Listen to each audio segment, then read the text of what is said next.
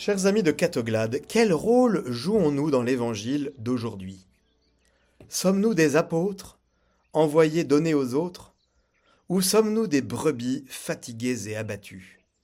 Avons-nous quelque chose à offrir aux gens? Ou avons-nous plutôt besoin de recevoir? Les deux sont vrais. Parfois nous pouvons donner, parfois nous avons besoin de recevoir. C'est humain.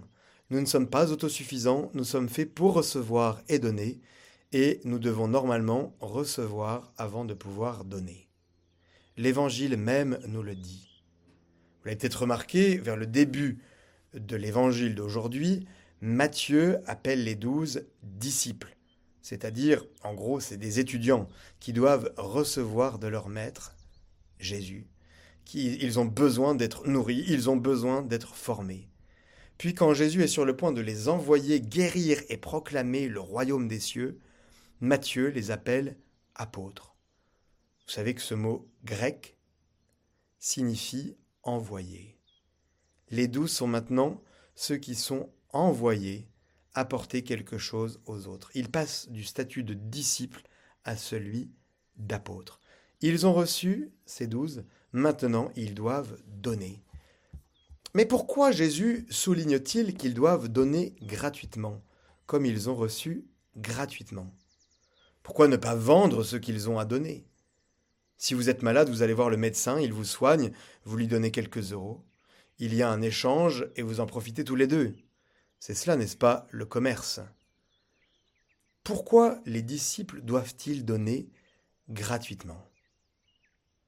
Alors, personnellement, j'aime beaucoup la musique, ce qui implique qu'il m'arrive d'acheter des compacts disques, des CD.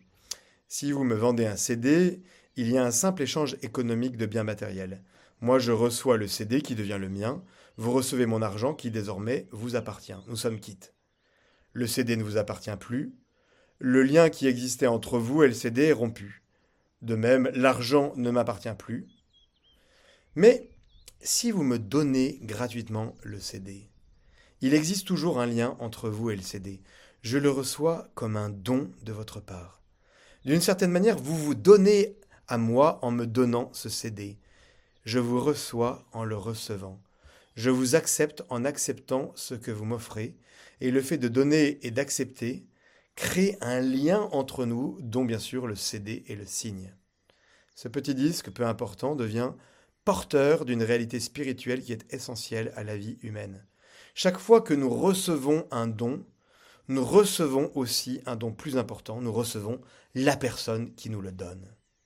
Et d'ailleurs, au passage, c'est pour ça que si quelqu'un que nous n'aimons pas trop veut nous donner un cadeau, eh bien parfois nous hésitons, il nous, arrive même de, de, refuser, parce que nous savons bien que si nous acceptons le don, eh bien nous sommes liés. Nous acceptons aussi la personne et d'entrer dans un certain jeu de relation avec cette personne. C'est ce jeu de don de soi-même, qu'il soit grand ou petit, qui nous enrichit mutuellement. Si en acceptant un don, je n'y vois que la chose qui m'est donnée, je suis aveugle à une réalité plus essentielle. Si je ne veux recevoir que la chose, je m'appauvris, parce que je me rends incapable de recevoir la personne qui me la donne. Si je reçois beaucoup de cadeaux, je peux croire m'enrichir en amassant des choses, mais en réalité je m'appauvris. Si je suis ainsi aveugle, si je ne comprends pas ce qu'est vraiment un don, alors je serai incapable de donner vraiment, je ne pourrai donner que des choses.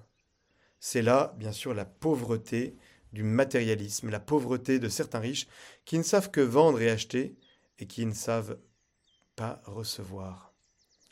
Dans l'Évangile, Jésus ne se vend pas. Il donne gratuitement.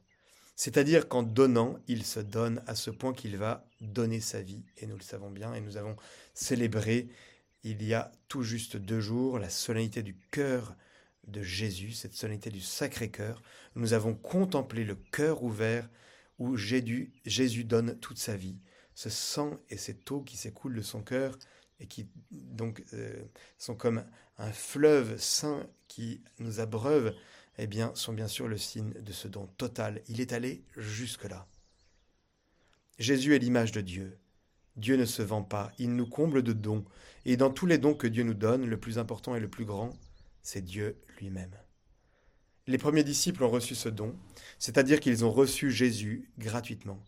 C'est cela qui les a rendus capables de donner à leur tour gratuitement, de se donner aux autres.